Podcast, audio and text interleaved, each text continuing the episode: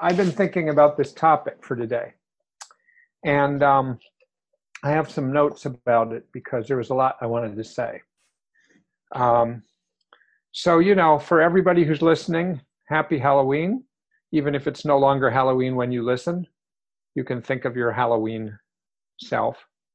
And, uh, and, uh, and I want to tell you today the topic today is how can we apply some of what I've been saying about what a dead end is in life and how to work your way through a dead end in some systematic way? How can we apply that lens to the situation where you are the spouse or partner of somebody with a significant mental illness? That, of course, could be any number of mental illnesses, and each one would be different, and each situation is different. So there's no way I can reach out and talk about each one unless I talk to a particular person. So I want to, but I want to talk you through this. It's a topic that means a lot to me, having known a lot of people and the suffering and the struggles that people have been through. So I, I want to see if I can say something helpful. So let me tell you first about Bill and Claire. These names are not the names of the real people and uh, even some of the details are composites of different people I've known. But it goes back about 20, 20 years, 20-ish years. And Bill, you know, Bill and Claire were both about 35 years old. They were married. They had been married for three years. Um, they had a they had a uh, two-year-old child. Um, Bill worked uh, in a uh, uh a nonprofit organization uh, at a managerial level, and uh, Claire worked as a fitness instructor. And, um, you know, they enjoyed things together like bike riding, uh, walking in nature. Uh, they loved their daughter, they loved their, their two year old daughter. Um, they both liked reading, they liked a quiet life together. They had some relatives nearby, they had reasonable relationships with their relatives they had a few friends, and uh, basically life was going all right until um, about that time when they were about 35, when Claire, uh, step by step, symptom by symptom, came down with a severe major depressive disorder. Um, it started out with she just wasn't having much energy. She was not sleeping very well. She didn't feel good and they figured she probably has a virus, the flu, or something like that. Um, as it progressed, uh, she not only had very low energy, but she could get no pleasure from anything. She did not get pleasure from being with her daughter or with her husband. Her concentration was poor. She didn't feel like going out. She didn't want to see relatives. She didn't want to see friends. She really didn't want to go to work though it came to the time where Bill started taking her to work so she would go and then sit there some of the time uh, so that if she couldn't make it, she could come back to the car and go back. Um, they, you know, sex had stopped, intimacy had stopped, conversations were minimal, kind of just functional. She felt very guilty, felt like she was making an impossible life for Bill. Bill was trying to manage his disappointment, his uh, heartache, his frustration, his empathic pain about what she was going through. Um, she saw her doctor, she saw a psychiatrist, she was put on medications.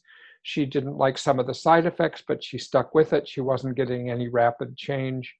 Um, and she didn't have much hope for that it was going to work. She just felt like well, this is going on for many weeks and now into into months. So what happened to Bill? Um, I knew a lot about that um, at the time. So, what happened to Bill, this went on for quite some time. Um, from his point of view, he lost his best friend uh, into depression. He lost his kind of like his partner in crime, his combat buddy, whatever you want to call it. They were they had a good relationship, and his life was centered around her so he had sort of lost the spirit of the centerpiece of his life. He lost her affection. He lost her um, uh, her energy, her responsiveness, her ideas, her sharing of all responsibilities. Uh, he lost the way she played with her daughter. Um, he lost the fact that she used to just be a very present person, uh, more than he was. And now she just wasn't. She was like a shadow of her former self. Um, she didn't want Bill to tell anyone this was going on. Uh, she felt like it was too embarrassing. And she felt like this was an, a measure of her weakness that she was going through this, that she should just be powering through this. And she had never had really a significant depression before. Uh, sometimes she wanted to die. And her daughter would look at her sometimes and grab at her and bring things to her and say things to her as if she was trying to wake mommy up, even though mommy was sitting right there, sort of looking at her, but not very responsive and looking depressed. So the daughter seemed like she looked, she seemed puzzled and and and a little um, um, off, and wondered. Uh, you could tell in the way she interacted, where did my mommy go? So Bill was feeling abandoned. He was feeling unloved. He was feeling unresponded to. He knew it had to do with the depression, though the longer it went on, it was sort of harder to hold out like that. He was profoundly disappointed and he grew more worried about her by the week. At first, he just thought, of course, this will turn around and go away. And it just kept not, going away. And he hated that Claire seemed to blame herself for all of this when he was doing his best to understand that this was a depression that happens to people, even though neither of them had had much experience with that. In fact, it was true that um, that Bill was having to seriously overcompensate in his situation. It wasn't just his loss of his buddy, his loss of his lover, his loss of his partner. He was also having to pick up the slack and do so much. I mean, he took over childcare uh, most of the way, um, not always with a lot of skill. Uh, he took over uh, household responsibilities uh, and finances, which Claire had managed before, uh, not always very well. Um, the daughter was more becoming more sort of cryy, uh, trouble with sleeping, waking up, calling out for parents, um, and generally just seemed not easy to comfort and didn't want to. She had gone to a daycare and she started to not want to go to her daycare so much. So Bill also became the primary ambassador uh, of the family, you might say, whereas Claire had done more of that social outward reach than than he had in the past. But now he's the one because people are calling, wondering, "Hey, what's going on? Hey, you want to get together? Uh, why don't we drop by?" And he's trying to manage this by being the one who speaks to people and try to skillfully ward people off and not get them too worried because because Claire didn't want anybody to know anything. Um, very very tough situation for him. Um, and like i say she could barely go to work some of the time and he would then say come on and he would be her cheerleader in the morning.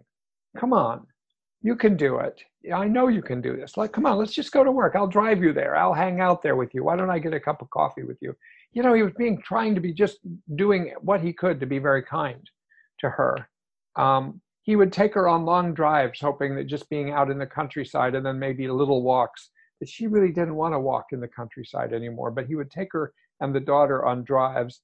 He was the one who would make her meals. He would get her things. He would try to cheer her up.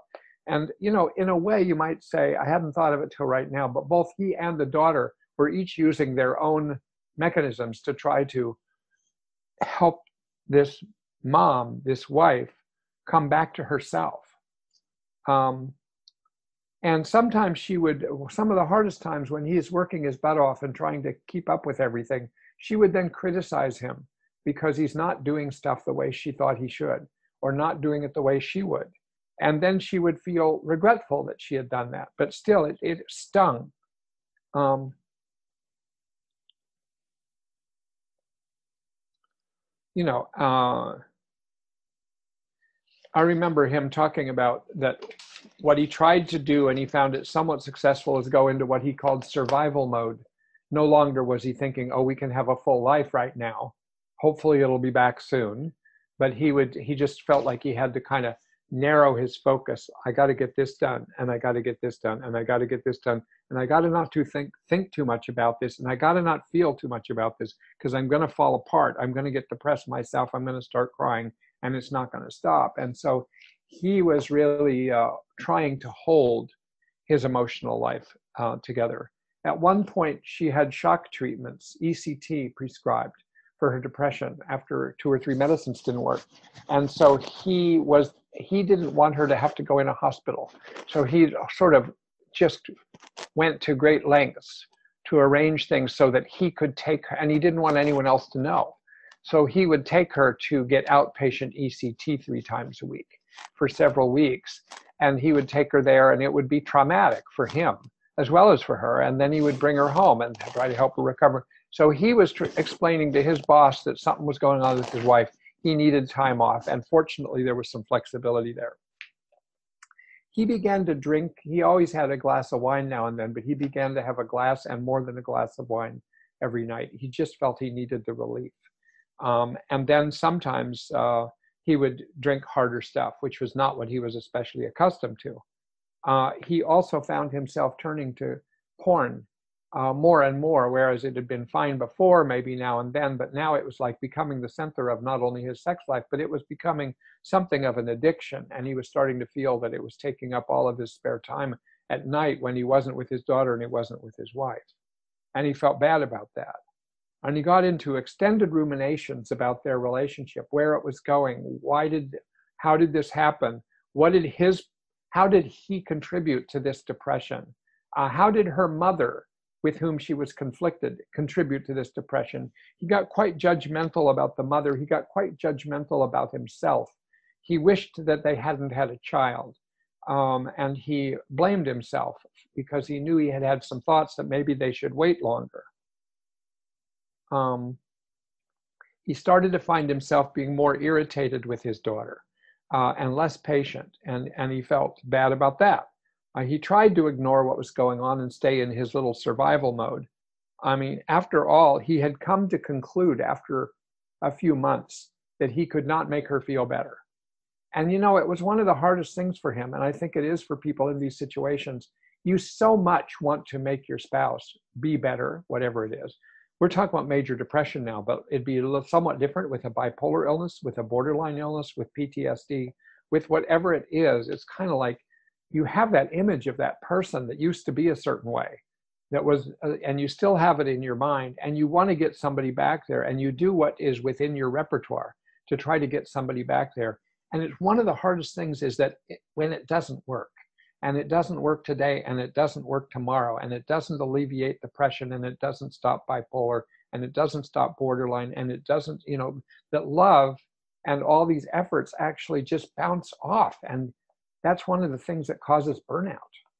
It's one of the things that causes burnout in people in the medical profession is if they do the same thing over and over again and they try different things and their patients don't get better. Um, it's it's just a natural response to get burned out and then to feel like how am I going to keep doing this? His sleep got worse. He started himself to feel tired and sick, and the experiences of a person um, of being with a partner, of being with someone with a mental illness, are just profoundly exhausting. Uh, they're frustrating. And in their situation, and in many situations, it's something you go through alone. Um, you might have someone else who knows, you might have a therapist, you might have a family member, you might have a friend that you talk to. Thank God if you do, because it's it because it's not that unusual that due to stigma or due to shame or due to just wanting to preserve the connections in your life, that you really are just holding holding the bag yourself. And so there is this sense that even though you're still with that partner with whom you used to have such wonderful times you actually don't have companionship anymore. Um, and you're you've become a caretaker. Um, so that so all these things i realize you know I, i'm going over it this way because i want it to be clear in talking about this that this is what happens. And some people don't know this. Some people I've never been in this. Some people have been in this, but don't know anyone else who's been in this. Um, but actually, people all over the world are going through this as I speak. And I think it's the kind of thing that is often hidden in family lives.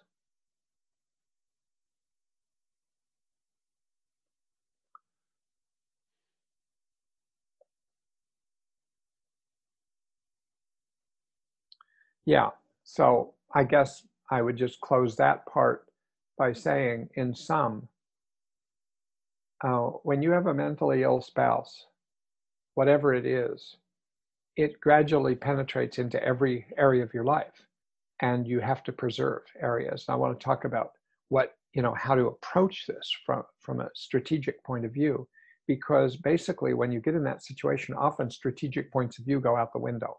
You know, getting through the day, getting through the night, getting through the next episode, if there's if it's an episodic illness, is like, you know, takes takes everything. Um,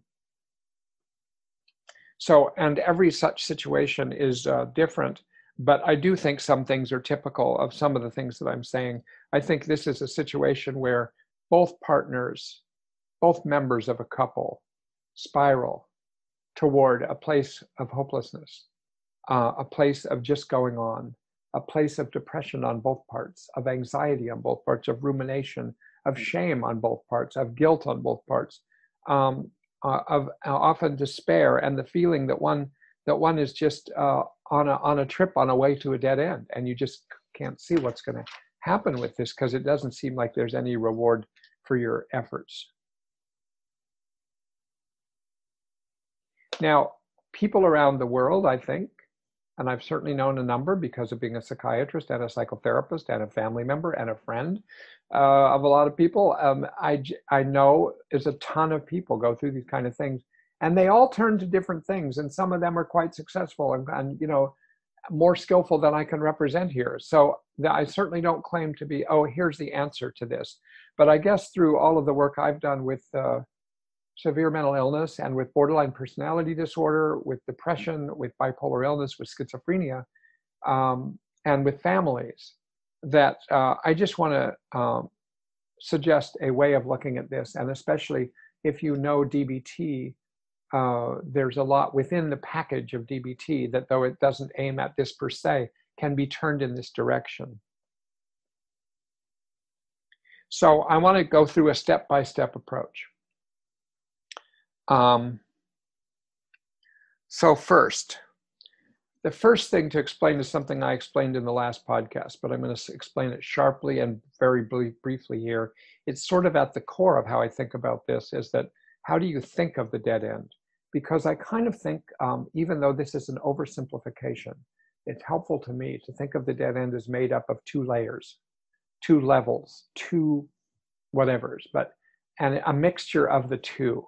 But I find it helpful to sort out the two, and I'll tell you why. The first level, I would call, I don't have a great name for this, but I, I'm in my own mind, I call this the primary uh, uh, reality based pain that you're in. So that, uh, let's say, pain, for instance, uh, sort of the most straightforward example of this chronic pain, physical pain. You've got abdominal pain, you've got headache pain, back pain, whatever hip pain, whatever it is that really plagues you and it really dominates your mind sometime and it really limits you. So you've got pain and it's chronic pain. So what I mean then by the primary reality based level of pain, I mean you have real pain. And if you pay attention to it, it has certain texture, it has a certain nature, it has a certain waxing and waning course during a day it has certain responsiveness to things you do and don't do. And so, if you're really on it, if you're really mindful of it, paying attention to it, um, you have pain and you have natural emotional responses to that pain disappointment, you know, resentment, anger about that pain. And so, that's all of what I mean with every type of dead end. I think there is a sort of reality based pain. Bill, who I was talking about, it is reality based pain to have a partner that is mentally ill and isn't functioning the way they did before, the, what they're capable of, and where it's offloaded onto you, and where things are really unhappy for you, and you're just trying to keep paddling the boat, you know, and keep things going and managing your life what, at whatever stage of life you're at. And so I would say a lot of what I had described to you about Bill, what I would call primary reality based pain. In other words, there's just no getting around it. Anyone in his situation would be feeling a lot of it. It's natural. He's not doing anything weird. he's not doing anything making it a lot worse. But then there's this other level, and I, I'd call that the add on level, the level of a number of add ons. So you have primary, let's go back to physical pain. You have chronic pain, and it's painful, and you notice it, and it is disappointing, and it has a lot of emotional ramifications. But then, let's say on top of that, you develop an addiction. That's an add on. Now you're, you, you got, you, you had some opiate drug for your pain, and you got hooked on the opiate drug, and now you actually have problem number two. I mean, and it's on top of problem number one. And if you ever got rid of problem number two, the addiction, you're going to still be facing problem number one, but without having made much progress in it. because the add on, whether it's addiction, and I'm going to tell, give you several categories of add ons to look for if you're in a certain dead end. If you're in an add on, it essentially has the function of getting you away from the primary pain, which gets you away from the primary source of the pain. So you actually are removing yourself. With an addiction, you're anesthetizing yourself. You're like putting a blanket on yourself. You're like escaping for a while, over and over again, until actually the physiology of the addiction has now become in itself problem number two. Um, and it's a source of pain. It's a different kind of pain. It was a self generated pain in that respect. And what other add ons uh, do I talk about? You know, the whole, there's add ons in the realm of your thinking so that if you notice, like Bill did, this is really painful, this is really disappointing, this is a heartbreak, this is tiring, and all those things that you can, all you can say is, of course, of course, of course, of course. But then if he goes to the level of, fuck her mother for doing this to her, or I'm such a shit the way I treated her and I caused her depression, or look the bad decision that we made and starts ruminating about the bad decision we made to have a child. We never should have done that that's now what i would call an add-on i mean yes it comes naturally but actually it's not quite as close to the actual pain itself it actually is getting away from it if you judge yourself when you have pain let's say you have physical pain you're noticing physical pain, you're mindful of physical pain, you're making adjustments to your physical pain. You might be trying to find a way to compensate for it, to make it better, to live with it, whatever it is, and keep functioning. But if you start ruminating about why you got physical pain and how unfair in the world it is that you got physical pain and your brother didn't, or you start ruminating about how this is going to end everything that's meaningful to you in life and make it so, you know, I had physical pain at one stage of my life before we had children and uh, you know, I was having hip pain, which turned out to be osteoarthritis, and it was became pretty serious. But it was bad enough. But then when I would lie around at night and think, "Oh my God, my kids are going to grow up. I'm not going to be able to play with them. You know, I'm not going to be able to to shoot baskets with them and run with them and and swim with them." And that actually was an add-on. I mean, that was an additional source of suffering that I imposed by my own thinking. Uh, because the reality was whatever the reality was. The reality was that day I was in pain. The previous day I was in pain. The reality was the pain waxed and waned, depending on what I did. So it, so actually, I was making it in my mind. I was sort of globalizing the pain. I was catastrophizing. I was overgeneralizing, overestimating the risk that it was going to destroy my life. And really, you know, that wasn't helpful. Um, hard not to do it sometimes, so, thinking, judgments, catastrophizing, lots of cognitive distortions are add ons uh, because you actually might be able to do something about them and move yourself back towards just seeing reality as it is today, here and now, and what, what might be done about it. So that so thinking can be an add-on. What else can be an add-on? You can start doing things with poor judgment and impulsivity, which then complicates your life. So if Bill which he didn't, but he had thoughts about because there was someone at work, started to have an affair as a runaway, as an escape, as a way to cope with his pain, his primary pain. Um, that would be an add on that would then inevitably complicate his life. And, and that could lead to genuine hopelessness once that collapsed or fell apart or went whatever direction it went. I mean, not that it would have to happen that way in every case, and not that having another relationship is necessarily a, the most terrible thing in the world, but it's just sort of like that might be poor judgment, and it's done out of despair, it's done out of escaping. And so, escaping in almost any form can, if you keep escaping, become a real problem. And it removes you from the primary pain, but it also removes you from finding solutions for the primary pain. It's a little bit like a metaphor I mentioned in the last podcast. It's a, think of it a little bit like wound healing, where one of the first things that happens when you get a wound on your skin is you develop a scab. And scabs are incredibly valuable. They protect your healing wounded self while it heals. But, and you know, some of these escapes might be that if they're done temporarily. But if a scab sticks around longer than it should and it doesn't fall off, you actually are retarding the ability of your wound to heal. If the scabs are supposed to be there and then fall off.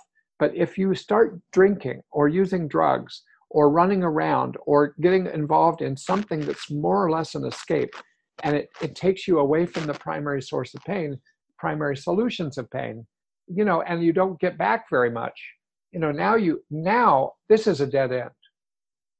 I mean, being in Bill's situation and having an affair and drinking a lot every night more than he used to, that's a dead end. I mean, that means it means because you actually are paving the road to something where there really isn't an obvious way to solve it. I mean, you are trying to use these behaviors as a way to solve your primary pain. So, really, it's an important thing to understand this, I think. And I've thought this way about situations I've been in in my life and patients that I have that I work with just a family the other night. I just sat with what I thought was going to be two people. It turned out to be eight people. And this all whole very concerned family came about someone in their family who was having certain kind of difficulty and discussing it. And we it took us an hour and a half. We were trying. I was thinking like this. I was thinking, what's the primary pain in this family? What are they going through that's completely understandable? And what are they doing to complicate it?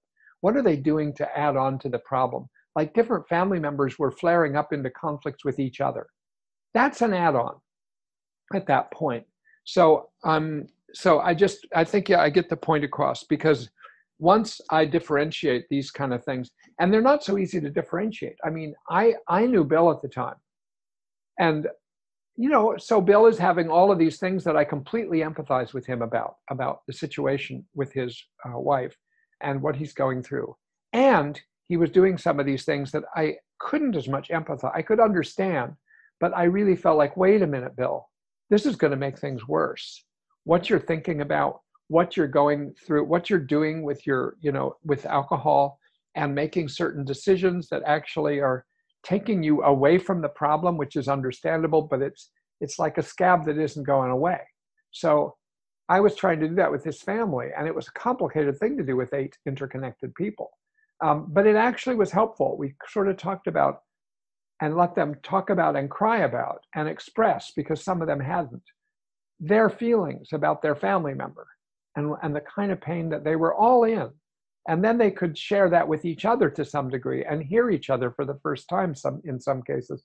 And then we could say, you know, this is primary pain. Do you think you guys are doing anything that makes it worse? What's always nice when you're talking like this and you're doing it from some notes is that you talk for a while without looking at your notes. Then you realize, oh, I already just went past several pages. All right, because I suddenly thought, oh my God, I'm never going to get to where I want to get to. I'll get somewhat, I'll get somewhat there. We started a little late, and I'm going to go late, so that it, so that I have about an hour of talking. Um, okay, so step one. If you understand this this way, and you've got these different levels that are interpenetrating, it's not always that easy to sort out. It takes a little work to sort it out, but the first step is to sort things out. So the first step is to uh, come to your senses. The first set, step is to grab hold of your mind. The first step is to establish conditions where you can think clearly, which you probably can't do next to your spouse uh, or while interacting or just when you were interacting or when she's in the next room even it really is how can you establish conditions for yourself so that you can actually settle down, clear your mind, use some acceptance of what's going on, identify what's going on. You could do this alone. You can do this together with someone else. You can, if you, someone who likes to write, you could write things down. I, I tend to do that. I mean, and so that the idea is to let the contents of your mind settle so that you can actually see the difference between some of the level one, some of the primary pain you have, and give yourself validation for that and compassion for that, or be talking to someone else who helps do that. And then what you're doing that is complicating matters because primary pain itself, as painful as it can be, I do not think of as a dead end. I think there are multiple solutions to pain, multiple solutions to, you know, as the, what did they say? I grew up in a small town with people who never think psychologically. they would say little sayings. They'd be up in our kitchen, actually. But um, yeah, into every life a little rain must fall. It's not a little for some people, but there, but it's a good start uh, for a highly Swedish family um, to say something like that. And so, um, I first you kind of get to where you can settle. Now, in the world of DBT, um, which is not all I would do, the, i would do anything that helped me get in the conditions where I could think clearly and I could settle and I could just go through hell and and still be there and then come through it and talk to somebody about it and then think, oh my God, well, I wonder what I should do about this. To get there in DBT are the mindfulness skills. The, there are six mindfulness skills that are essentially the path, the pathway to getting into wise mind.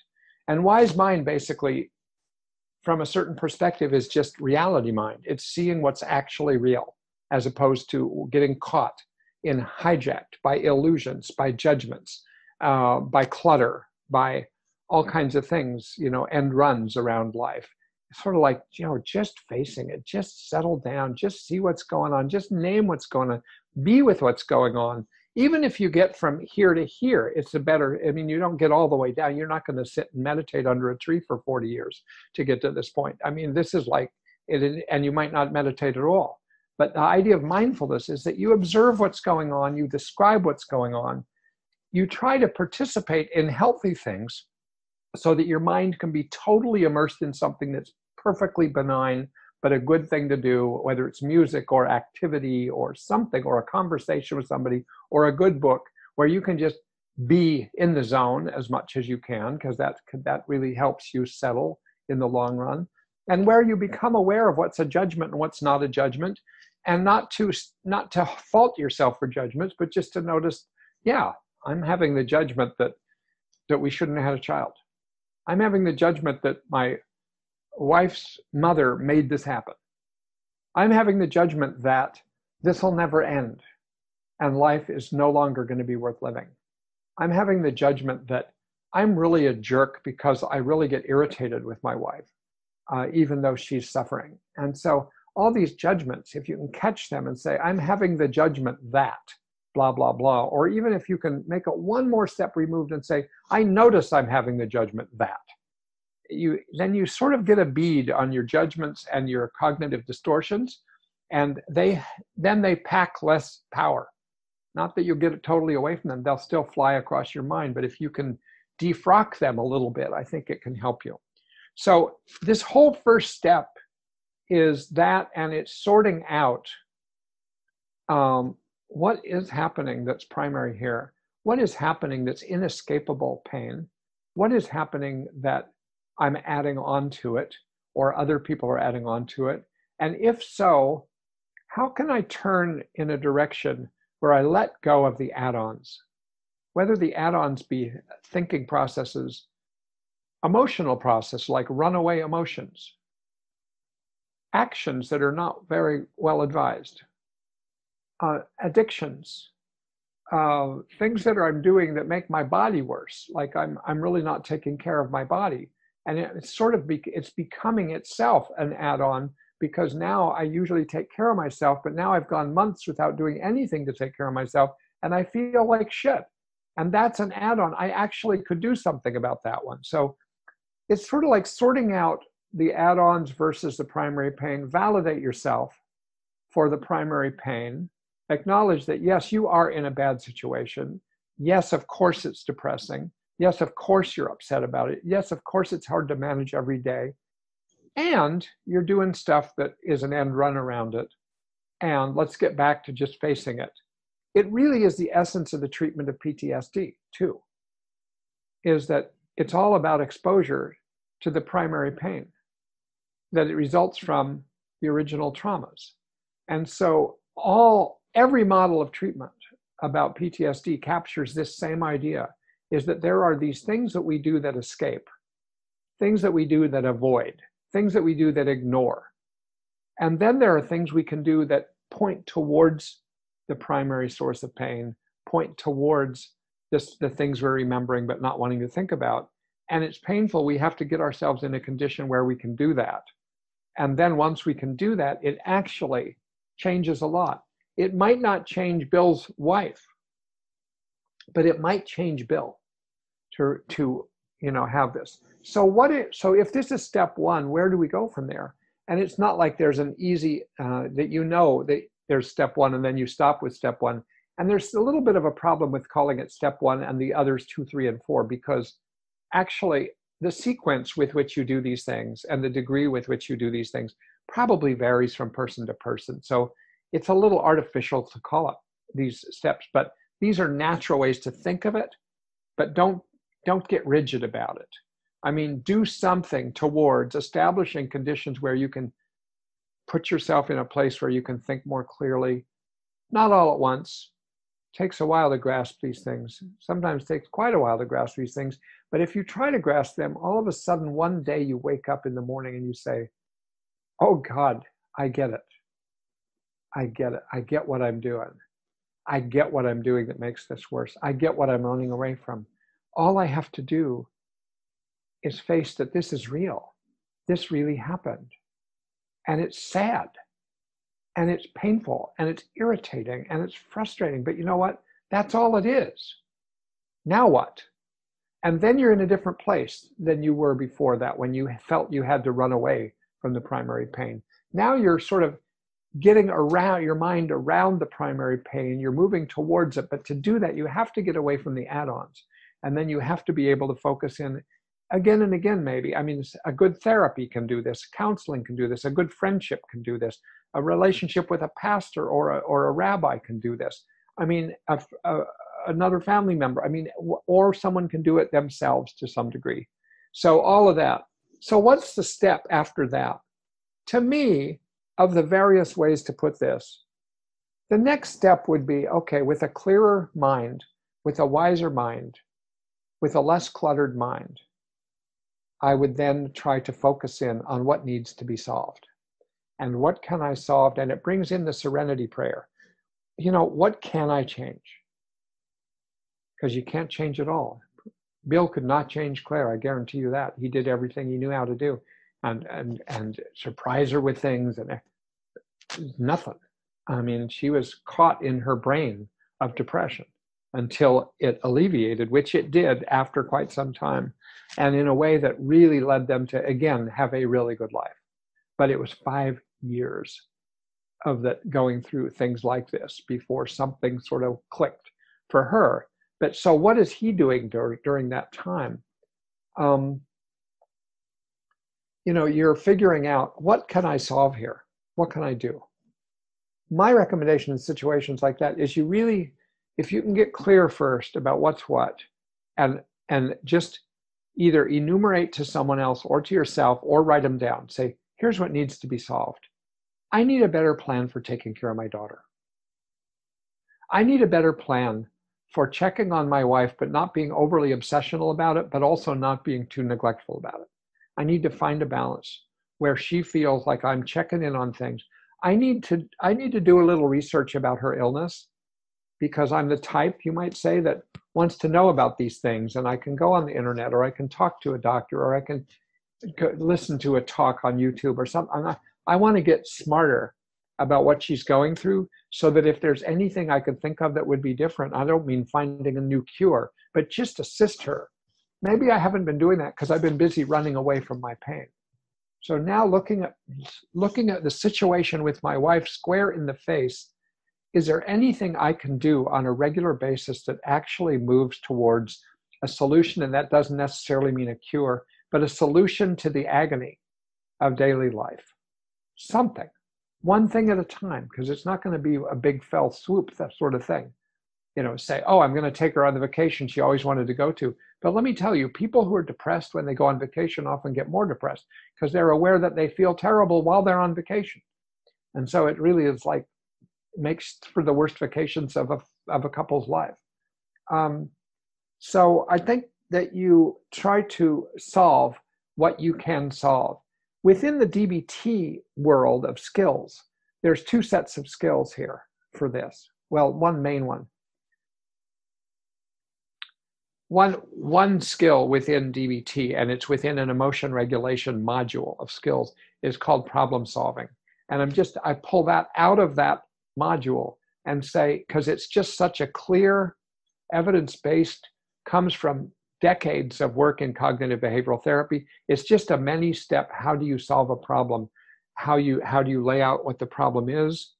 How do you brainstorm all possible solutions without editing any of them? You got like 25 solutions, most of which won't work, most of which can't be done, but actually that process generates a few solutions that maybe some can be tried. And then you zero in, circling out, you say you had 25 solutions, you end up crossing out 23 of them, but there's two that you think, you know what, I never did that. That actually might be helpful. And then you say, okay, I'm going to select that solution and now I'm going to try it and I'm going to keep track of whether it helps. I'm going to talk to my wife about whether it helps. I'm going to check in with myself whether it helps. So, you know, it's problem, basic, basic problem solving. The same set of things you would do if you have a leaky faucet in your house or a noise in your car that you don't understand and you want to solve it yourself. You, it's the same exact process. It's just with human functioning. So I think that the first, so the that problem solving set of skills and the other major set of skills, because a lot of these things will be interpersonal. How can I talk differently to my wife? How can I actually deal differently with my daughter, who's now two and a half? How can I tell the relatives in a different way that's more, you know, and there, the interpersonal skills in DBT, telling you how to talk to people, to ask for what you want, or to convey information, or to say no to people that you're trying to say no to, but in a way that doesn't alienate them. Um, and in a way that doesn't make you feel like shit. I mean, these are essentially what the skills are, and how to maintain relationships because I'll tell you, one of the things that made Bill go under for a while was not only was he drinking more, and he was filled with ruminations, and he wasn't sleeping very well, and he doesn't keep up his exercise routine or anything else that's his usual stuff. He was letting relationships fade because he was obsessed with what's going on at home. And it's completely understandable. But it actually, if you stop and think about problem solving and relationships, it's exactly the wrong thing to do. You've got to be ready for the long haul unless you're planning to cut and run. I mean, you've got to keep those connections out there. So even if you're about to go to dinner with an old friend and your wife says, how can you leave me, honey? I'm I'm going to be so insecure here. I'm feeling so depressed. I feel so bad. You know, are you coming back? Yeah, of course I'm coming back, honey. I'm just I I really need to keep up my friendships so that I can really like be present with you and have energy and stuff. So I'm really really sorry and you know what? I'm going to call from dinner and check in with you and see if you're okay. You know and so okay very important to have that kind of interpersonal maintenance like maintenance of your body and maintenance of your sleep and maintenance of your nutrition and all these things that basically go to hell in situations like this and then just complicate everything. And it wears on you slowly but surely. So interpersonal skills is part of the solutions that you have. Problem solving is part of the solutions you have. Everything you know about just practically solving problems is part of the solutions. Not all of this contained within DBT. Then the next so so the first so the step after getting clear about things, getting into wise mind, figuring out what you need to figure out, sorting out what you can do something about is okay, let me solve what I can solve. And part of that is solving things outside yourself, like interpersonally, solving things situationally, but now the next step is trying to solve your emotions. So that's, you literally go from, can I solve this problem? Okay, I'll solve what I can, but what about the parts I can't solve? They make me feel terrible. Okay, can I solve something about my emotions?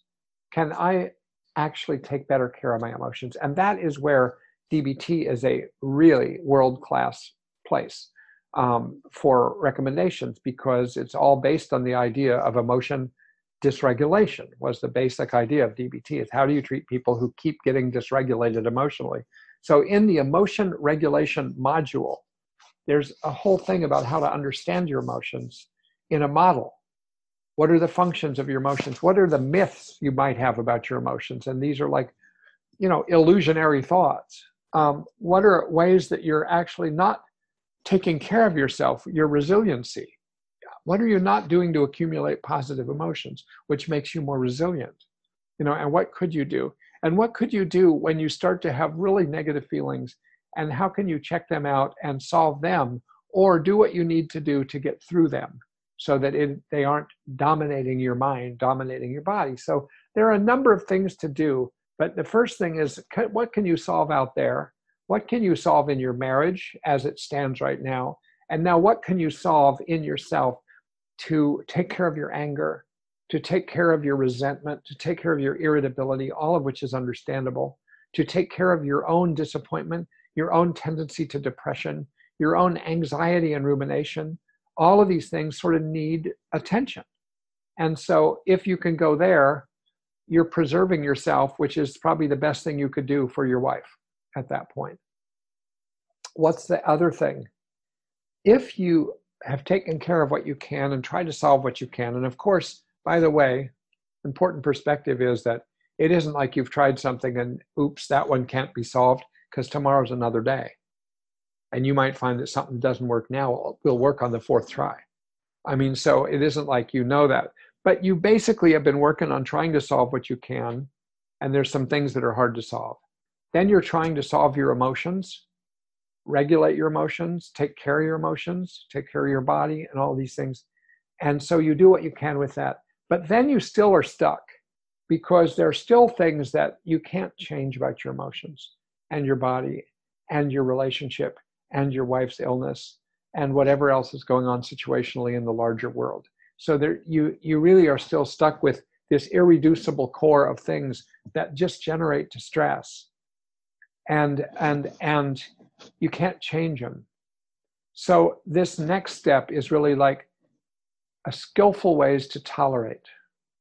Skillful ways to look at reality and and say you know what? I don't know if my wife's getting better. All i know is she's still depressed and i can't seem to change this. And i can't seem to change the fact that it breaks my heart. And i can't seem to change the fact that it really makes me resentful about some things I've tried and I can't change these things. Therefore, can I accept these things? Can I accept that my wife is still stuck like this for God knows what reason? And can I accept that I can't change my emotional response to it? It's so depriving, it's so upsetting. This is the core of my life. And so actually, I'm really upset and I can't seem to really change it. All right, so the next solution is not to solve it, the next solution is to accept it. And in DBT, it's called radical acceptance. And this is within the module of skills in DBT called distress tolerance skills, which actually at the beginning of DBT, 30 some years ago, Marsha Linehan used to call it the reality acceptance distress tolerance module, because it's made up of two sets of skills. There are six skills that including centering around radical acceptance of various ways to accept the things you can't accept and it's very helpful but it requires going over and over and it's really it's deep it's made one of the deepest parts of the whole treatment. And then there's six skills for trying to get through a rough time without making things worse and they're called crisis survival skills. And you need them again and again and again in this kind of situation. And they just include things like distracting yourself and doing something that's benign but distracting like get your mind off your wife Get your mind off your misery. Get your mind on something else. You know, get hold of a TV show, get hold of some music, get hold of what reading something, of a conversation with somebody, with going out for a, walk or a run or getting some exercise or whatever it is, there's activities you can do. There's ways to calm yourself down and soothe yourself. There's ways to use imagery. There's ways to use prayer. There's ways to try to extract meaning out of the horror you're going through. And all of these things are ways, and there's many more things to try to accept the things you can't change outside yourself or inside yourself, and then to accept them and then to get through them and tolerate them and keep giving them a chance to get better. Because a lot of what this is, is like getting yourself in a better condition, a better state of mind, a number of strategies, keeping your connections, taking care of your emotions in your body and yourself, maintaining your connection with your wife, but not overdosing or underdosing um, with that. And at the same time, I sort of think of it metaphorically like standing at a wall that you haven't been able to get over, you haven't been able to get around, you haven't been able to get under or through. And there you are. And happiness is on the other side.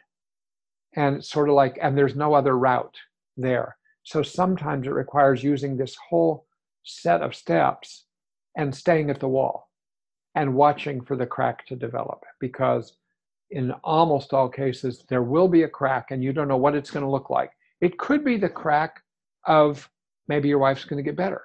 It could be the crack of realizing well i can't wait for that. I have to adjust to this in a way that i feel is humane and a way that preserves me and whatever that involves. And and be responsible in in some way so that it fits within my values you know but there are a lot of ways to skin a cat and even if it's a, a cat of of primary pain uh, for the time being and you try to dose that in with some things that get back to finding pleasure in your life get back to having fun in your life even though it doesn't now at the moment involve your wife but actually your wife is going to benefit from the fact that you are doing that as long as you know you're not doing it in a way that's unnecessarily uh, in her face uh, and she's upset about um, so there are other things to talk about about this but i've sort of shot my wad here so to speak. I've sort of like said what i wanted to say um, went through some things and um, you know and and really the, this whole project i'm in the middle of now which is a little bit different i'm still within this podcast series and this is probably 60 or 60 something number podcast and they're all entitled if you haven't been to my podcast before uh, they start all the way back to uh, september of 2017 and uh, with the hurricane in puerto rico. And with the hell people went through with that. And the podcast includes the hell people go through when when a suicide of a sister. And the hell that somebody went through when a two-year-old child died of, of her daughter of her of her son.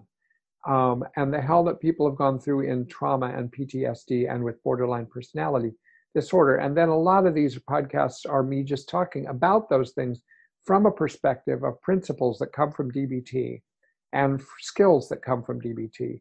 But the current project within this larger project that I've just gotten onto now is I want to go through a variety of kinds of dead ends that people get into in their lives and see if I can speak to them in a way that is at all helpful, you know, or lead somebody in a direction where they find something helpful. So this was the dead end of being married to somebody or being a partner of somebody or being loving with somebody who is suffering from a mental illness.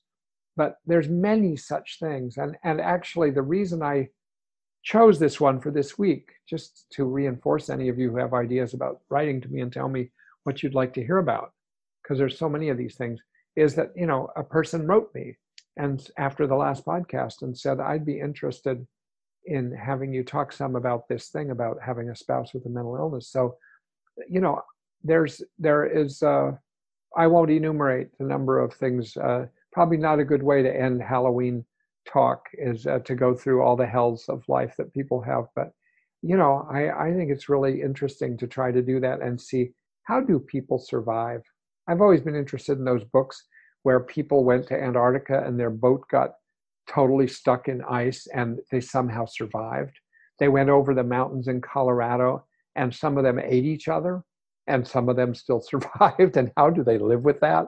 And and and how do they go into a prison? How do people survive a concentration camp and still carry on a life has always just been oh my god. I mean these things are baffling to me but I think there's lessons in all of these places. So just I'll be happy to try to speak to ones that people bring up. So please feel free to email me if you want at c dot c the letter c dot robert dot swenson at gmail.com or through my website you can send a, a, get an email to me.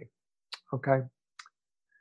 So I'm while I'm talking to you this whole time on this podcast, just so you know, um, actually there's one person listening, and he's sitting opposite me, so to speak. He isn't sitting opposite me; he's at his house wherever he is, and I'm seeing him, and and uh, it's been very meaningful to me that you've been there, uh, and that you're listening to this, and I hope that this was helpful to you, and to anyone else who listens in.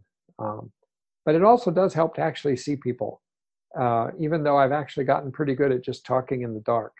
Um, but it's nice to talk to somebody who I can actually visualize. So thanks for being there. And I'm going to sign off. And uh, I don't live where people, where trick or treaters come. Actually, I'm out in the woods, but uh, so I don't have to worry about that. But I think I'll go have some candy. Um, so everyone who's listening, take care and tune in, and you'll find out whatever's going to be the next form of dead ends I'll talk about, I'll be putting on my website and put out wherever I announce these podcasts. Okay? Take care. And Don, bye bye. Thank you, terribly. yeah, take care.